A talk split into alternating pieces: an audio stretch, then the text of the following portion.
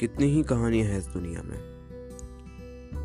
इस पॉडकास्ट के ज़रिए हम आपको सुनाने वाले हैं अलग अलग लेखों में लिखी हुई अनमोल कहानियाँ।